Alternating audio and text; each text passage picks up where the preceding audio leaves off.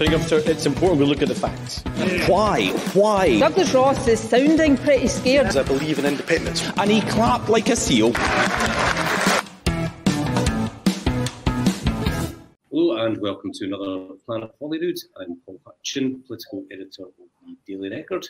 Joining me this week are Hannah Rodger, who's the chief reporter of the Sunday Mail, and fellow regular Douglas Dickie of the Scottish Daily Express. So let's get to it. Uh, the Horizon scandal, described rightly as one of the biggest miscarriages of justice in UK history, came up again at FMQs, as you'd expect, from Douglas Ross, the Scottish Tory leader. And I thought he made quite a good point. Um, he focused on what seems to be a difference of opinion or a difference of approach in how to give justice to the victims in this scandal.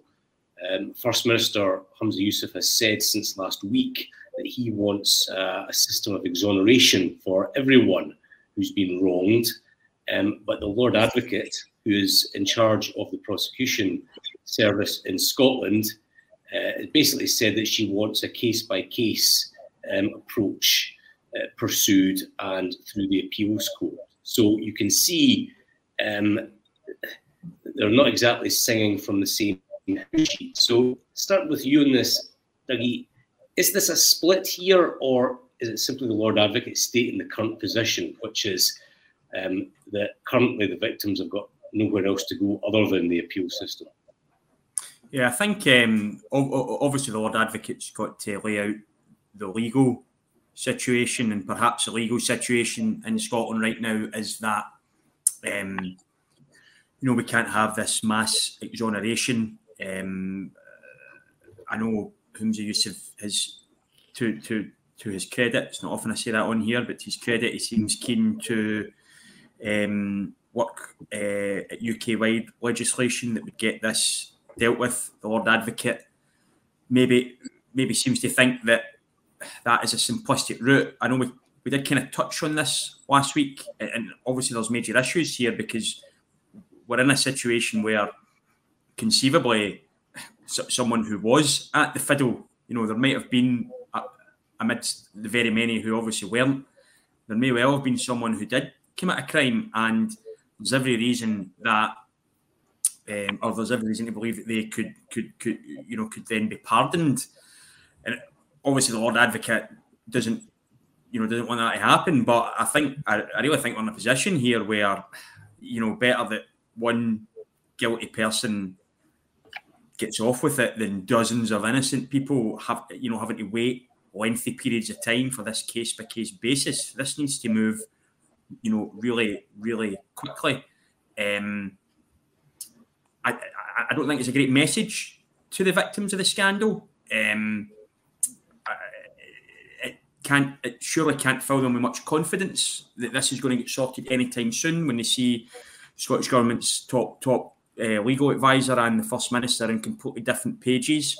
Whether, as you say, Dorothy Bain may well come round, um, I don't know. I think I think ultimately as well is at the post office uh, and and and Crown Office. If someone does, if there is someone in the system who it turns out is is is guilty of some sort of crime and they get away with it, to use a simplistic um, phrase. I think I think the Crown Office and Post Office need to accept that that's on them. That's you know that's their fault. That's their mm. fault for pursuing these other, um, you know, uh, these uh, these other convictions. It, and, and it just it, it kind of boggles the mind that all these cases came to them and no one no one thought it's a bit odd that you know all of a sudden all these sub postmasters who've been working for the post office for years um, you know, without a, a, a, a bot to their name are suddenly stealing tens of thousands of pounds. I mean, it, it, it's, yeah. it's completely baffling that no, you know, no one at the time thought, hold on a second. So, you know, if Dorothy Bain's worried about the uh, reputation of the Crown Office because she doesn't want to be seen to conceivably let a criminal off, then I, I, I think she's going to need to suck that up, to be quite frank, because um, this needs, you know, the the real victims of of, of, which probably hundred percent are, you know, they they deserve uh, justice now, and they don't deserve it in two years' time or however long it, it, um, it may take. I mean, I've just popped that for thin air, but uh, you know, however long it may take to go through each one uh, case by case. Um, Hannah, the First Minister has said clearly he wants a UK solution which involves MSPs effectively voting for uh, UK wide legislation. But uh, in the last half hour, a source from the UK government has been in touch. I'll just read out the source quote. Um, we need to avoid unrealistic expectations that Westminster will simply legislate on Holyrood's behalf. This is a hugely complex area and it might not be possible the best way forward. It was reassuring to hear from the First Minister that the Scottish Government is actively drawing up Holyrood legislation. It may be that's the most appropriate solution. Um, so you've got a situation where the UK government is not exactly keen on a UK wide solution, yet the Scottish Government, which is um, always very uh, keen to do their own thing, wants to be deferring uh, to Westminster. So it seems is a past the parcel going on here? Look, the whole, uh, you know, we can get into what you've just mentioned there, but the whole issue is with this, right? You've got legally complex situations where some of the cases are already going through the court process. Um, I was in court last Friday in Edinburgh to see um, Rab Thompson, and there was uh, um, another uh, convicted sub postmaster who who went to jail, and their appeals are being heard right now. And you know they were very frustrated because the protest is now just still being continued. But we also heard in court that potentially because of the prime minister's update, it may actually be more beneficial for them to abandon the appeal to get their convictions quashed and just follow this scheme. I mean, the thing is a mess, but uh, essentially we've got pub, massive public outrage about this scandal finally good but then you've got the politicians who are all fighting with each other trying to show that they're doing something because the public are so angry but that action does not marry up with what can actually happen legally and everyone is confused about how this is going to go i mean i had a conversation with the crown office last week where you know, sources within the Crown Office were even confused when Rishi Sunak announced the thing how it was going to play out in Scotland. I think this is the problem. People do not know how, you know, this legislation is going to work. And then onto your point, this just adds another layer of shite onto it, basically, because as you say, we've got Westminster now bizarrely saying that they don't want the legislation to apply UK wide. I mean, you know, and that I honestly I could go on about this all all day, but that what we're talking about now is only for the people who were convicted, and we have to mm. remember actually there was thousands of people who were never actually prosecuted, but who repaid huge sums of money, uh, who lost their jobs and their businesses. Some of whom, as I reported um, in the Sunday Mail, it was our front page at the weekend some of whom have now passed away, partially to do with the complete terror and stress, which just had a detrimental impact on their lives. You know, so while yes, it's very important that the people who were wrongfully convicted uh, have their convictions overturned. And on Doogie's point, I would say, to be honest, I would take a couple of people who have actually stolen money being exonerated as well, because I think that, you know, I just think that the public would probably support that too. But you've got that. Um, but there's there's nothing for the people who were not convicted. There's no mention of them at the moment. And I think that's a massive area that nobody is looking at and nobody is paying attention to. So just just coming to that, Hannah, obviously this shouldn't be a story about squabbling politicians. It's about no. ordinary people who have been wronged, either convicted or, as you say, basically driven to an early death through mm-hmm. stress, mm-hmm. through being wrongly persecuted. So you had the splash in the Sunday Mail at the weekend, the very powerful story. Just talk us through that. Yeah, I mean, it, it's just it's, it's one of the most horrendous um, stories that I've reported on, and coming from me, that's quite a lot because I do tend to write pretty horrendous stories. But you know, it's a, a woman who Fiona McGowan. She had three children. Um, she ran. She was a sub postmaster of Jock's Lodge Post Office in Edinburgh. And the familiar story to anyone who's followed the Horizon scandal, you know, discrepancies started appearing in the finances, etc. Um, and eventually she was accused of stealing around £30,000. Her then partner repaid the post office £30,000, uh, but she was still charged with false accounting. Um, so she was charged with false accounting in around 2004. Um, and she believed that she was going to be prosecuted, you know, end up in court and potentially end up in jail. The she lost. They obviously lost the post office. She lost her job, um, and then she, you know, her mental health suffered. Her physical health. She um, developed. Well, she she turned to alcohol. Um, she was on antidepressants and eventually she died of an accidental overdose, a combination of, I think, the antidepressants and the um, alcohol. And she was not prosecuted. I, I, there's a bit of a, it's not quite clear as to when the, the charges were dropped against her. I don't know if it was after her death or if it had actually taken place while she was still alive but she was never informed that she wasn't going to be prosecuted. So she died believing that she was going to end up in court and potentially in jail for something that she had not done. And there's absolutely nothing for her children. You know, her mm. children are seeking justice and they want somebody to clear their mum's name. Mm. Um, you know, I just think it's it's absolutely appalling. And you know, I know that this is not their their they're not doing this for compensation, but I think anyone in the right mind would look at that and say those three children are entitled to compensation because they believe that the post office killed their mother.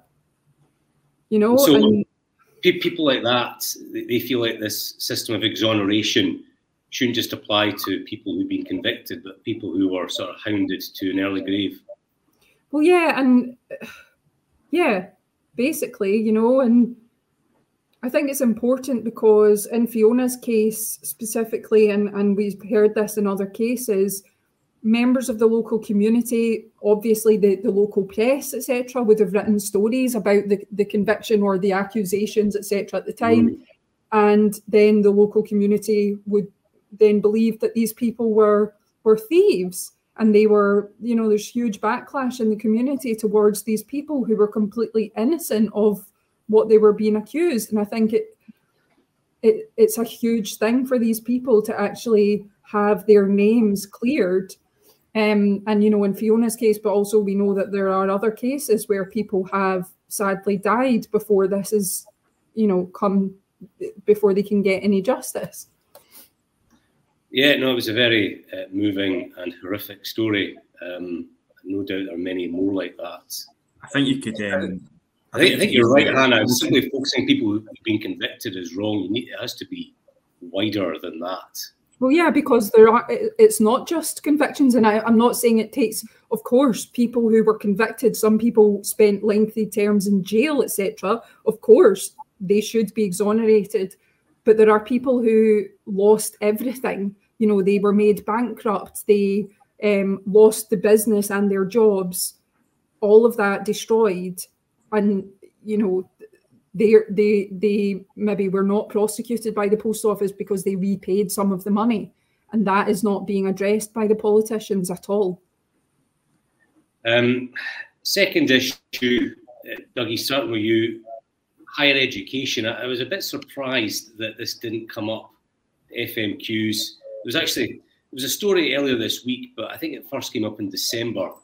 Um, the Scottish Government's draft budget, they have cut the funding for Scottish students going to university. Um, now, my view is that this is part of a wider story of the current funding model for universities being broken. And we talk about so-called free higher education, but it's all premised upon a cap on the number of places for Scottish students and so universities basically uh, get a lot of their money from uh, overseas students. Um, what do you make of the the cut and the wider issue of how we fund unis? Yeah, I was, um, Paul. I was stunned it wasn't brought up at FMQ today. Actually, I was really surprised. Um, I, I, you know, I'd already kind of prepared myself for that to be the story, but uh, uh, yeah, it's a bit of a another another one. The SNP seem to have tried to bury, you know, bury in the budget papers. Uh, Alex Salmond, you know, famously said rocks will melt with the sun if uh, you know before Scots aren't entitled to free, uh, you know, kind of higher ed- further education. I, I don't think rocks are going to melt yet because it seems you know they'll continue with the policy. But I think a simple fact is that the the idea that higher education is now open to all Scots of all backgrounds and of all um, you know parts of the country is is increasingly becoming a myth. Um, obviously, the, the, the, you know the SNP argue it's it's twelve hundred places. I think we all expect that to be more. They say that, that these were places that were created during COVID to deal with the fact that um, kids coming out of school had much better marks because you didn't need to do exams. Um, I read I, I, read a piece by Alec Massie this morning. I thought he made a really good point. Uh, it, it's as if the SNP are deciding that the children who left school in 2020 and 2021, 2022 are, are, are, somehow more worthy of places at university than those leaving now. Uh, and the fact of the matter is, this is this is the system the SNP have have chosen, and it's working. It, it, it works the way that it's designed to work, but it's not making higher education or further education. Sorry, I keep saying higher education, further education Scotland more accessible to people. But it's not. It's not really designed to. It's it, it's a good slogan to stick on a, a bit of mm. stone.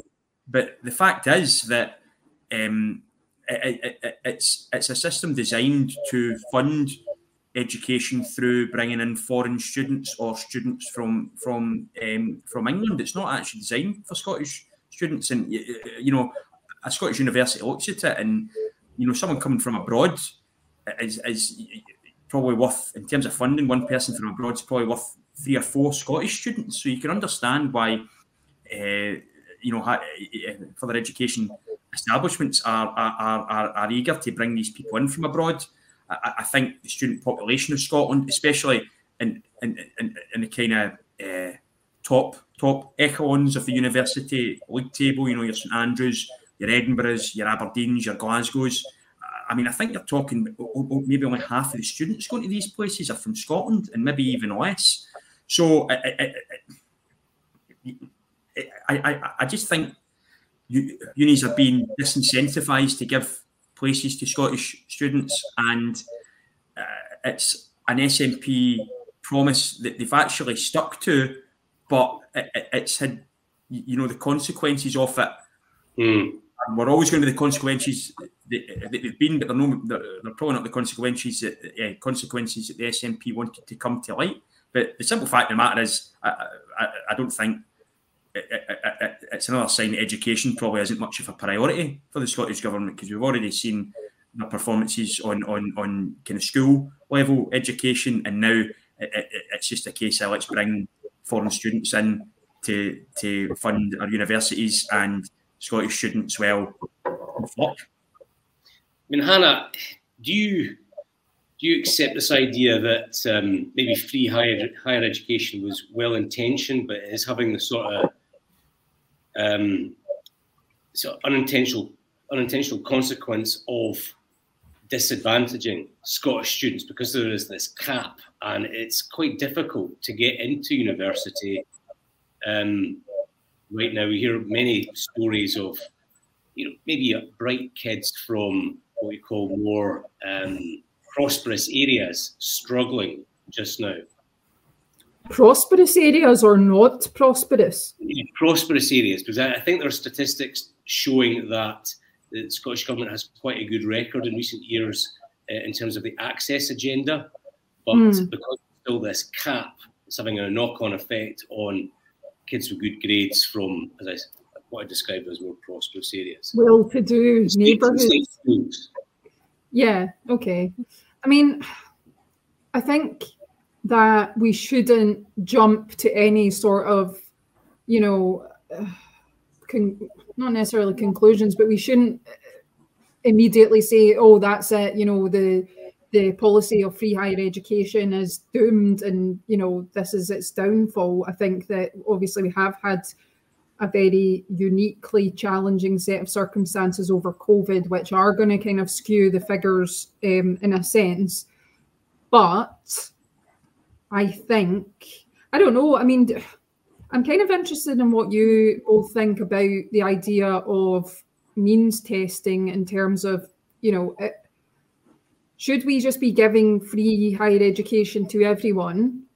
Or should it be that those from the wealthiest families maybe do have to contribute to like tuition. I, I mean, my own view, I think that um, there should always be a, a balance between state, which would fund most of the higher education, and then a contribution from the graduate, not the student, not upfront, but the graduate. Once you've got your degree and you earn a certain amount, we had that. that we had that under the, the Labour Lib Dems with the graduate endowment. That wasn't really paying for tuition, that was paying for grants. But I just think yeah. in 2024, um, to expect the taxpayer to meet the full cost when you know, when you have a degree, it's essentially a passport to a better life. Your earnings are probably going well, to be is higher. it though? Is it? Well, yeah. No, you Well, can get a degree in everything these days. You can get a right, degree yeah. in journalism. Well, I, I still think there is a, a gap. I mean, I don't think the gap is as big, the earnings gap is as big as it was, but I still think there is a gap. Mm. Um, I, I don't think it's unreasonable to ask for a, a modest graduate contribution um, at some point. But is Scottish politics ready to even have that debate? It's become, I just think, free higher education has become the shibboleth that you just can't touch it. It's become Yeah. a slogan on a bit of stone, which incidentally I think Heriot-Watt uh, took down after complaints from the Yeah. student body. It's an amusing story. Um, Yeah. I mean, I, I, I can't see it happening. Can you? No, I think I, think sorry, Hannah, because you asked me as well. I just say I, I, I was somebody who went to uni um, and didn't need to pay fees, so I, I've got a bit of cheek to say this. But I went to uni at a time where everyone went to uni. It was they were just throwing courses at you, and if you didn't go to uni, you were almost you know your school would kind of look at you a with their eyebrow raised. But Mm. I, I, I think Hannah made a good point. I, I- I don't think uni is necessarily a guaranteed passport to a better life. And I actually think the country's obsession with tertiary education stops kids exploring other avenues that they could go down. Um, you know, some some, some some some pupils might benefit more from going straight into work or going into apprenticeship schemes. Yeah, I, I still think there's this image that oh, you've got to go to uni to make it. yeah, And, and Yeah, I, I think I think that that yeah, I, I agree. There is that sort of social pressure, um, uh, but I, I'd be kind of loath to get in the situation where you know university is for the children uh, or, or, or people from private schools, Yeah. and you know everyone else can just fight for the jobs. Um, no, I think- no, absolutely. I don't think anyone's su- suggesting that Well, we return to that, but I think that if there was. to- sorry, on you go. No, I was just going to say, like, from what Doogie was saying, I think there really was like a massive boom of people all going to university. Um, and I feel like that's kind of, there's still a lot of people going, and you're getting more and more degree subjects that don't necessarily require to be, you know, you don't need a, to go and do a degree in um, nail artistry for example. Not that I'm not saying anything against people who are nail technicians. I think it's actually a very skilled job, but you do not need a degree in that subject. I would even argue, to be honest, you do not need a degree to go and become a journalist. I think it's far more valuable to gain experience on the job than it is le- learning about news values and how to interview somebody in a lecture theatre. you know you cannot do that unless you're actually out in the field doing it. So I think there's this there's been this sort of tendency to push everything towards um, academia and the how would you do you do you understand what I'm saying? Mm. You know, to make things that don't need to be degrees into degrees in order for people to then go to university, and then you've got this problem of having to fund places. You've got students who, you know, are having to have loans for living costs and all the rest of it, and sometimes it isn't necessary. Um, mm. You know, I'm not suggesting that people do not go to university unless they're very wealthy and then everyone else just fights for the jobs. That's not what I'm saying at all. So basically, we're just going to, I mean, the politicians are probably just going to keep this trundling along, aren't they, without making any sort of big changes. No. There's, there's no there's no incentive really to tamper with this system at all. It's just mm. going to be um, stasis.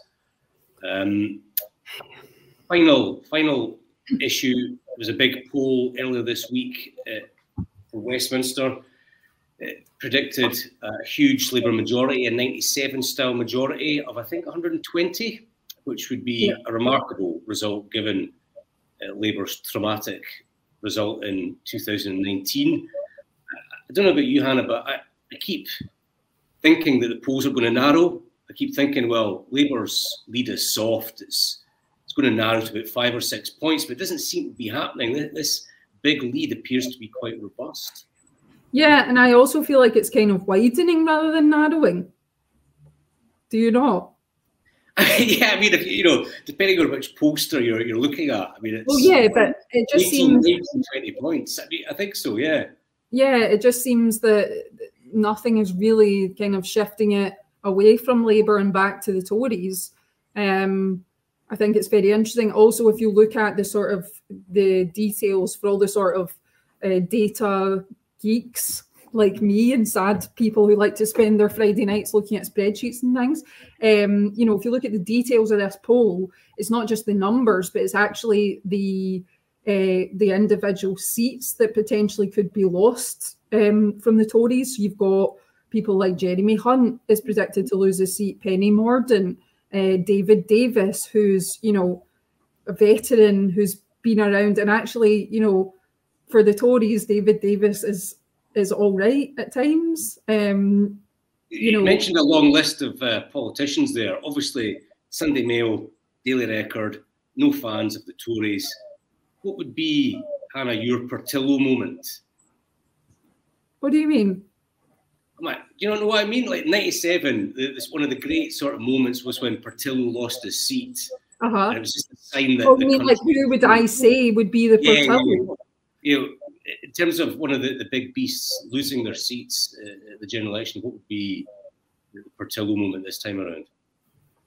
I think, well, out of the list that I've got, it's, you know, of those predicted, it would probably be somebody like Jeremy Hunt. But if I could, you know, pick any, pick anyone yes, to lose, anyone.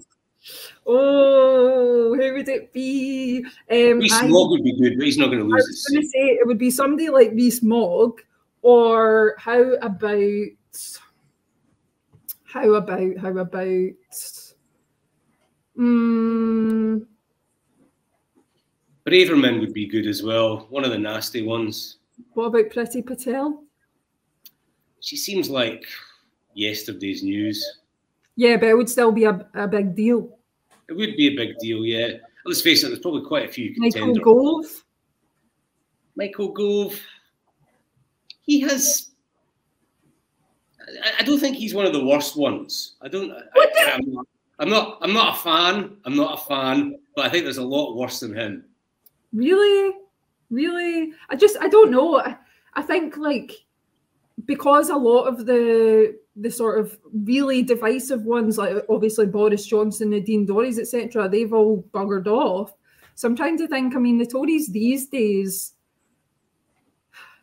are apart from people like Lee Anderson, etc. You know, they're not.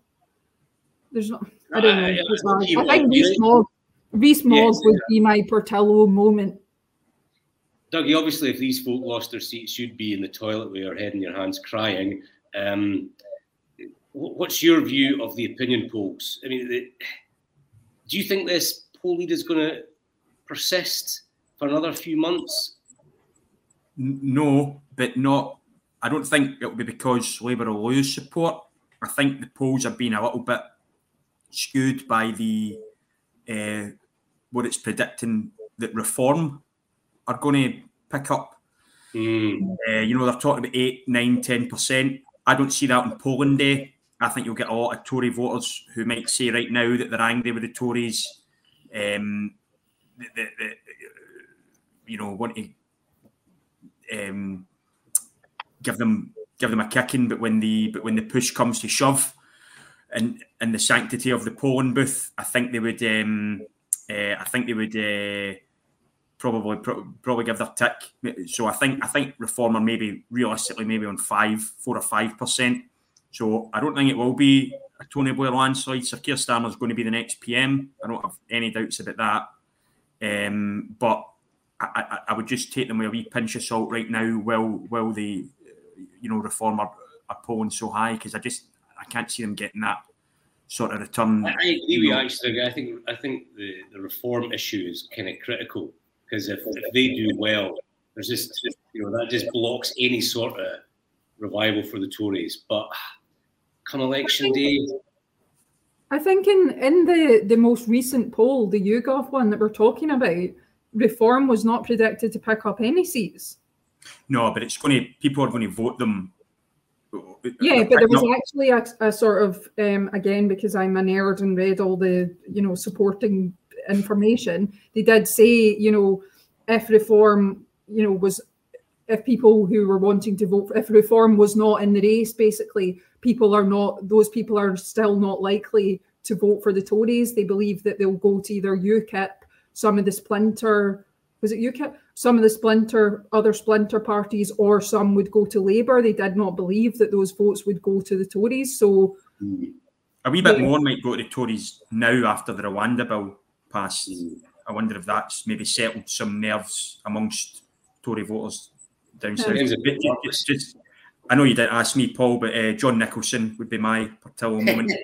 uh, so he's your sort of reverse Portillo, okay? Yes, yes, absolutely. So uh, I look forward to that. John Nicolson, poor John yeah, Nicolson. He's he's, uh, he's blocked the Scottish Express on on Twitter. He's one of four SNP MPs who can't take it. So what a shameful action. Stewart Hosie's um, Stewart Hosie's standing down, and the other two are nobody's. So um, Just rise above it. Rise above it. We're going to discuss Rwanda, but we've run out of time. So let's go straight to uh, good week, bad week. Starting with you, Hannah.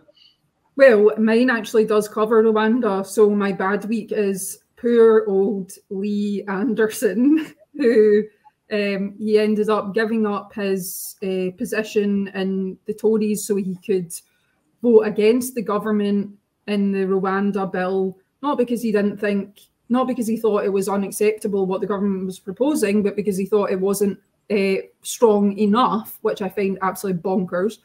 But after after giving up his position and also the Tories winning the vote anyway, so his you know his actions were totally pointless. He then revealed this morning that he went into the no lobby uh, to vote against the government and all the Labour MPs were picking on him and, and joking that he should just join the Labour Party. And he, he said he couldn't do it. And he ended up abstaining from the thing that he he resigned his post for.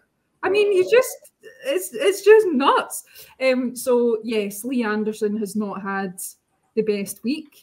Um, and Dougie, you will not be surprised at my good week, which is good old Keir Starmer. You said that about six episodes in a row. I haven't been here six episodes in a row. No, but I think this is actually quite a good week for Keir Starmer. You've got the Tories all fighting with each other, and you've got this Labour poll or this poll which shows Labour, you know, miles ahead. So, you know, I may as well go for the obvious choice.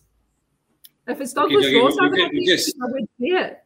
We just heard from uh, Keir's Scottish spokeswoman. How about you, Dougie? Good week, bad week? Well, I'll, I'll, I'll I mean, I'm obviously not shocked at all at Hannah's choice, but I, I, I am going to shock everyone by giving my good week to drumroll please Humza Yousaf. So um, I'm waiting for the not- Where's the snidey comment? Come on. No, no, of course, not not just Humza Yousaf, but MSPs as a whole who've uh, been granted a big fat pay rise this week. Uh, it makes Humza the uh, best paid politician in the UK. I think he, he- he's he's, ent- he's entitled to more anyway than uh, than than Rishi Sunak. So even though things maybe aren't going his way, he's got his uh, piles of cash and nice house in Broughty Ferry and private education. A real man of the people to keep him. Um, to I keep should him. say I'm from Broughty Ferry, but I'm not privately educated. So Oh, just putting that out there. Listen, Broughty Ferry is very nice. uh, It's a very nice place. But uh, no, I- I mean, it's uh, obviously been another difficult week for Humza, but at least he's got his um, 6.7%, I think it was, um, Mm. pay, uh, pay rise to cheer him up, as have the rest of the MSPs. And for bad week, we had decided to move away from politics for a wee bit. It's not been a great week for the Royals, for the Royal family. Uh, Princess Kate, obviously, in hospital for two weeks to recover from abdomen surgery, which is you know certainly people speculating it's quite a long recovery period, and Mm. obviously uh, the Kings uh, the King is going to go into hospital next week to have uh, some procedure done to his prostate. Um, whether that will uh, help out his uh, enlarged fingers remains to be seen, but um, I'm sure I'm sure we all wish them well. Uh, I certainly do wish them a speedy recovery, and hopefully they're back in their feet soon. All right. Well, thank you again, comrades. It's been brilliant. Uh, thanks for your analysis and insight. And I hope that uh, everyone enjoyed it, and I hope you tune in again next week. So, thanks and bye. Pretty Governor, it's important we look at the facts. Why? Why? Douglas Ross is sounding pretty scared. I believe in independence. And he clapped like a seal.